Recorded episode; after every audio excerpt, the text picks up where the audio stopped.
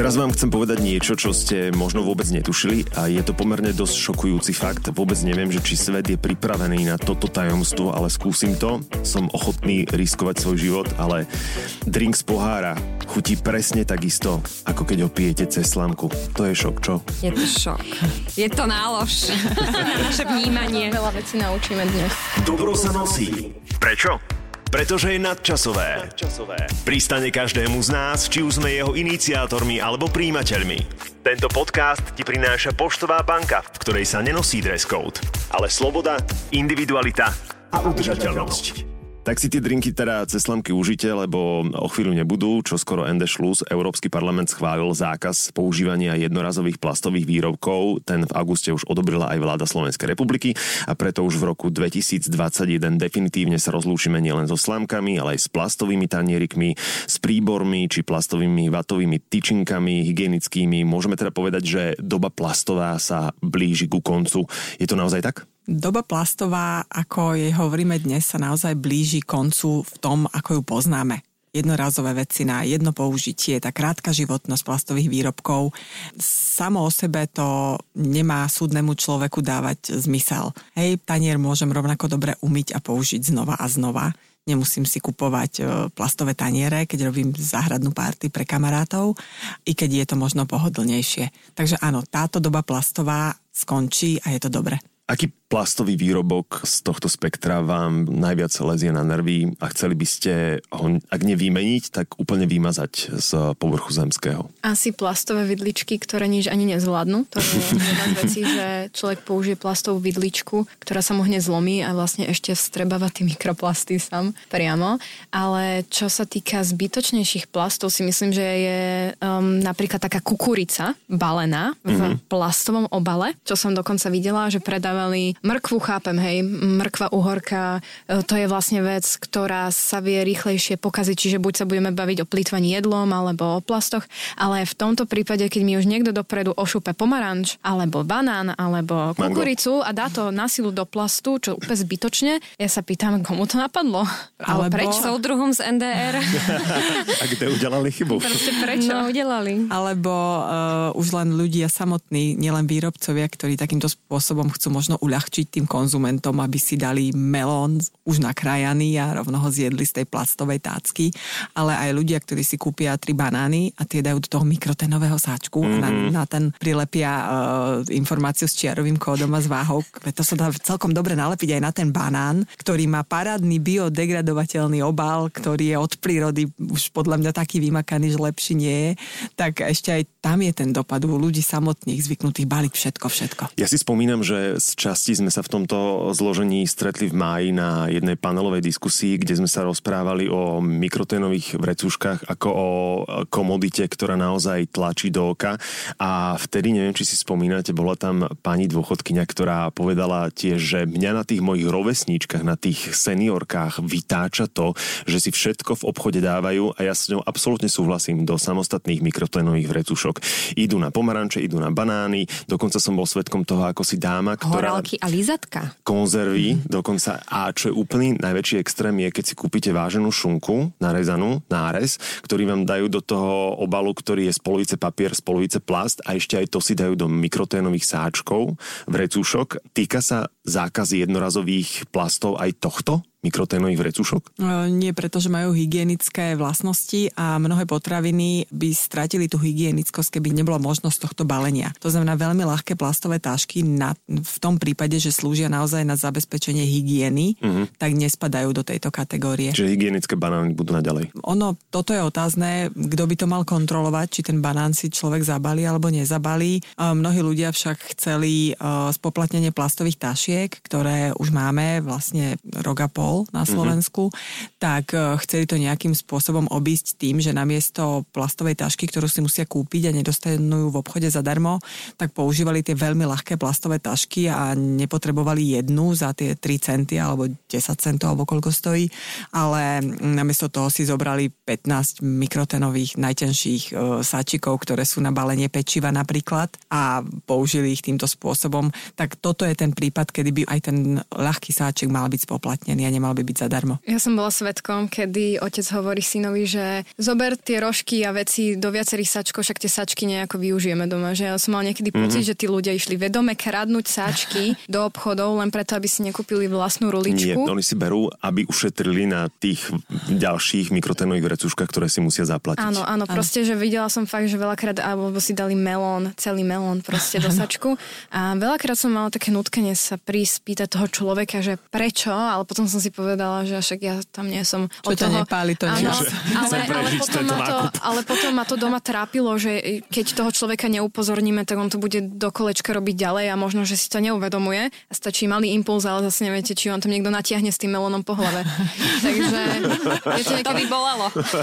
ale mala by som o čom točiť na YouTube. Počkaj, a ten melón by už bol nakrájaný, alebo... Nie, bol norm... Nie, ten melón bol normálne v celku. Celku. celku Wow. malý žltý melón, hej. A som išla okolo a oh, som sa prežehnala vedľa toho košíka. Išla Ja mám ďalej. potrebu sa s tými ľuďmi rozprávať o, o tých pohnutkách, ale väčšinou teda oni sa nechcú rozprávať, tak som tam sám na ten monológ.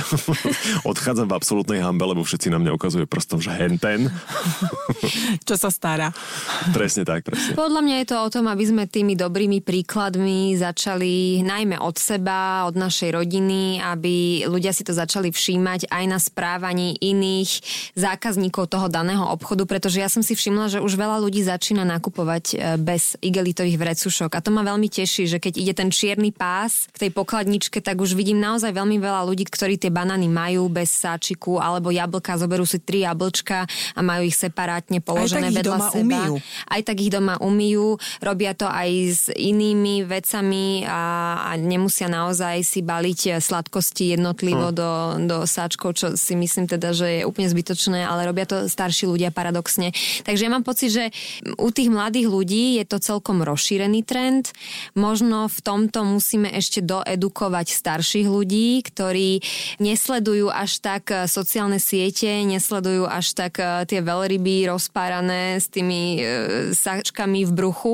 Takže čo je také zaujímavé sledovať je to, že mladí ľudia majú v tomto možno viac čo povedať tým starším ľuďom mm-hmm. a ukázať im cestu. Aspoň ja nejaké takéto vzorce si všímam eh, v hypermarketoch, že veľakrát my to máme pochopené, my to máme zvládnuté a ľudia, ktorí sú v dôchodkovom veku, tak eh, majú zbytočnú možno nadpoužívanosť týchto mikrotenových sáčkov. Skvelá sociálna vzorka je, keď ideš na trhovisko. Napríklad cez víkend v sobotu som bol na Miletičke a tam to presne vidíš, že starí ľudia si 3 kg zemiakov zabalia do troch vrstiev igelitových tašiek, lebo pre istotu nie, aby, Aby sa náhodou- nepretrhlo aby sa nerozkotúľali, ale zatiaľ, čo mladé rodiny chodia aj s tými vozítkami, ktoré za sebou ťahajú, do toho si dávajú celý nákup zasypu dieťa, eh, ovocím, zeleninou, nech je dieťa ticho, alebo samozrejme s platenými taškami a podobne. Presne tu je vidieť ten generačný rozdiel, že mladí ľudia už idú, majú ten common sense a starší ľudia idú v niečom, čomu ja teda nerozumiem, ale jednoducho oni ešte v tej dobe plastovej zotrvávajú. Mladí ľudia majú nesmiernu, najmä deti, majú nesmiernu moc v tomto a pokiaľ príde k dostatočnej osvete v materských školách, na základných školách, tak tieto najmä mladšie ročníky na základnej škole, puberťáci už asi menej, mm.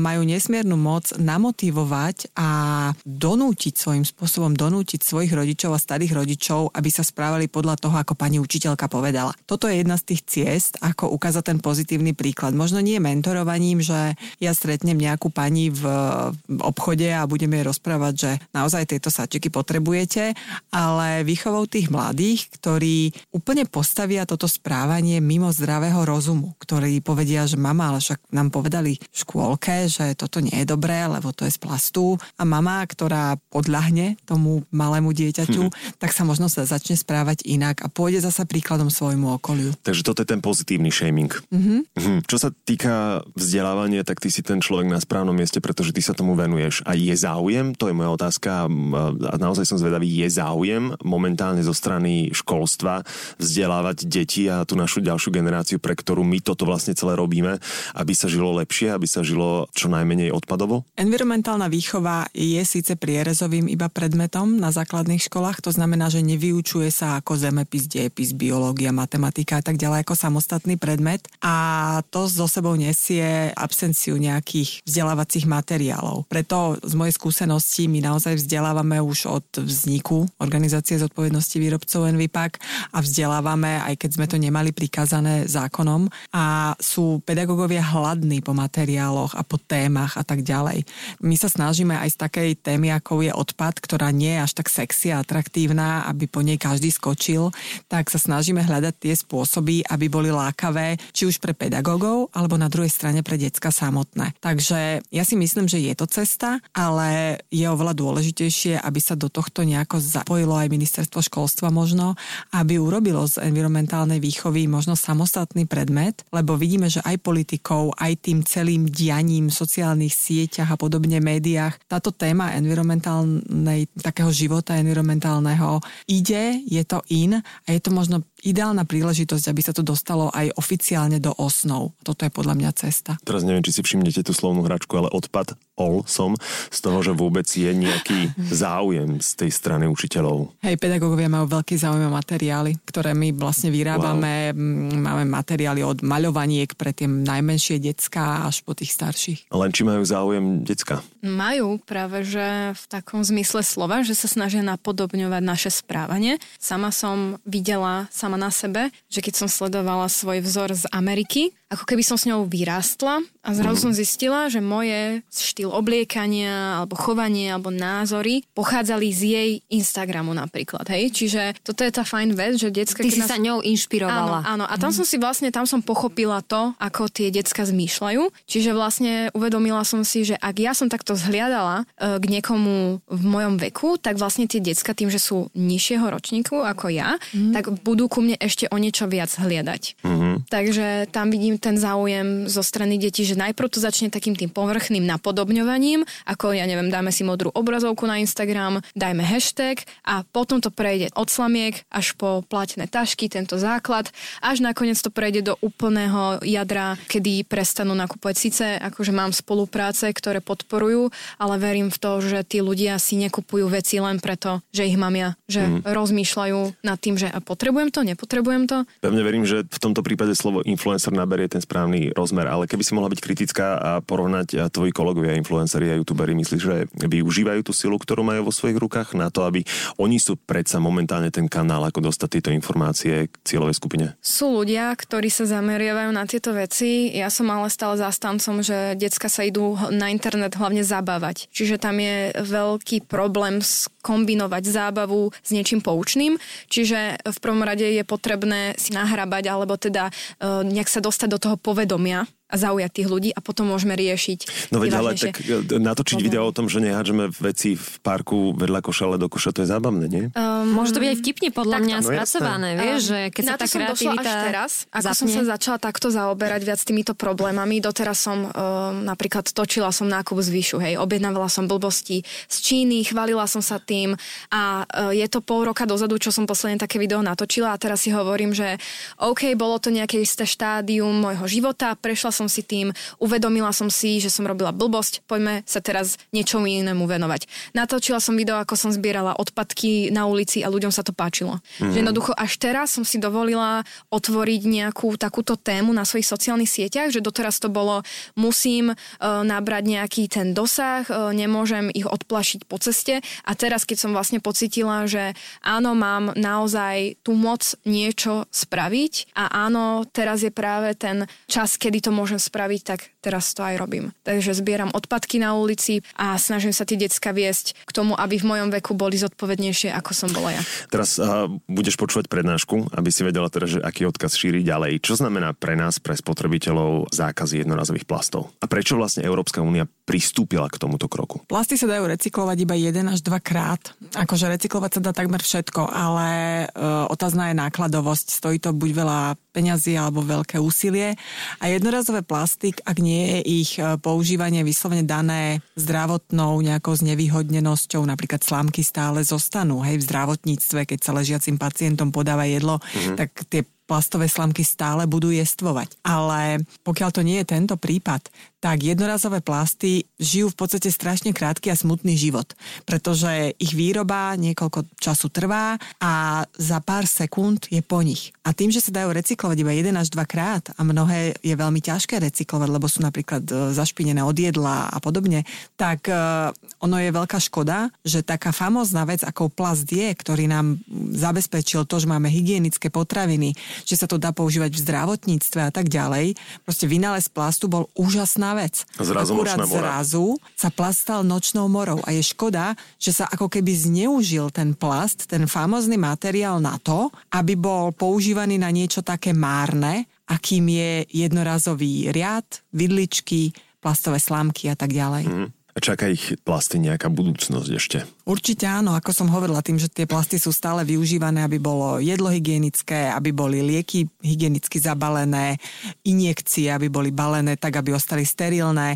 Tie plasty majú zmysel a plasty tu zostanú. Pýtam sa skôr na tie nové formy plastov, mm-hmm. lebo predsa len slámky mm-hmm. síce sú na ústupe, ale už sa stretávame v uvedomených kaviarniach a podnikoch s biodegradovateľnými slámkami, ktorým ja teda popravde veľmi neverím, ale je to alternatíva, opäť je to krok ďalej. V prípade biodegradovateľných plastov zase treba, nie je plast ako plast, tak sa na to treba pozrieť. Mm-hmm. Niektoré plasty, ktoré sa akurát rozpadnú na mikročastice a zostanú tu s nami ďalších, ďalšie stovky a stovky rokov, tak uh, tieto samozrejme problém neriešia. Na druhej strane máme alternatívy, ktorými sú napríklad aj tie jednorazové príbory alebo slamky, o ktorých by ste odprisahali, že sú z plastu a pritom sú vyrobené zo škrobu, takže sú kompostovateľné a rozložia sa naozaj veľmi rýchlo.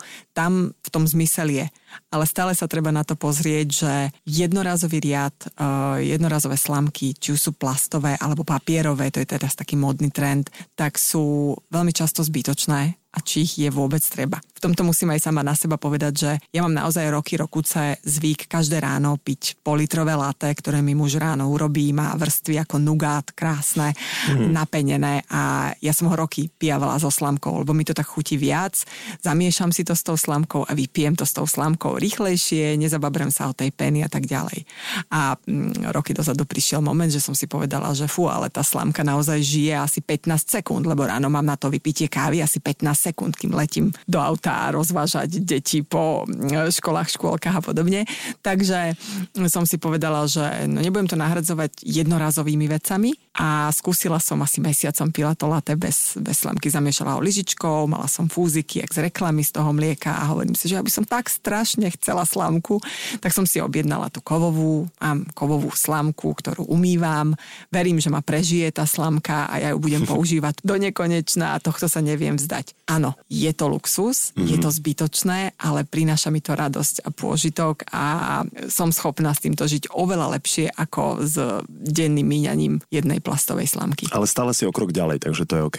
Áno. Čo budeme teraz využívať viacej, keď plasty v podstate skončia v tejto márnej verzii? Pristúpime pravdepodobne k tým náhradám, ktoré sú rýchlejšie nahraditeľné a rýchlejšie rozložiteľné v prírode. Napríklad papierové pomocky, biodegradovateľné, škrobové výrobky, tie paličky do uší hygienické, čo sú sa už dnes dajú vo veľa reťazcoch alebo drogeriách kúpiť papierové. Mm, myslím si, že prídeme na jednej strane k náhrade, že zostanú nejaké jednorazové riady a podobne kvôli nejakej nemožnosti umývania a podobne. Na druhej strane si myslím, že ten hype, ktorý dnes je kvôli tomu, že jednorazové veci nie sú dobré, je dobrý pretože ľudia si uvedomia, že veď ja môžem na tej garden party použiť normálne taniere, ktoré doma mám a potom ich dám do tej umývačky, ktorú doma mám a ona to umie. Ale je tam risk, že ten jeden tanier sa rozbije. No tak si potom kúpi ešte jeden tanier a bude musieť, bude musieť nejak inak sa k tomu stávať. No jednorazová vec je najhoršia na svete, mm-hmm. pokiaľ to nie je vyslovene vynútené hygienickosťou a bezpečnosťou. Čo sa s plastami deje potom, čo skončia v žltom kontajneri? Mm-hmm. Aké je ich ďalšie využitie? Čo sa dá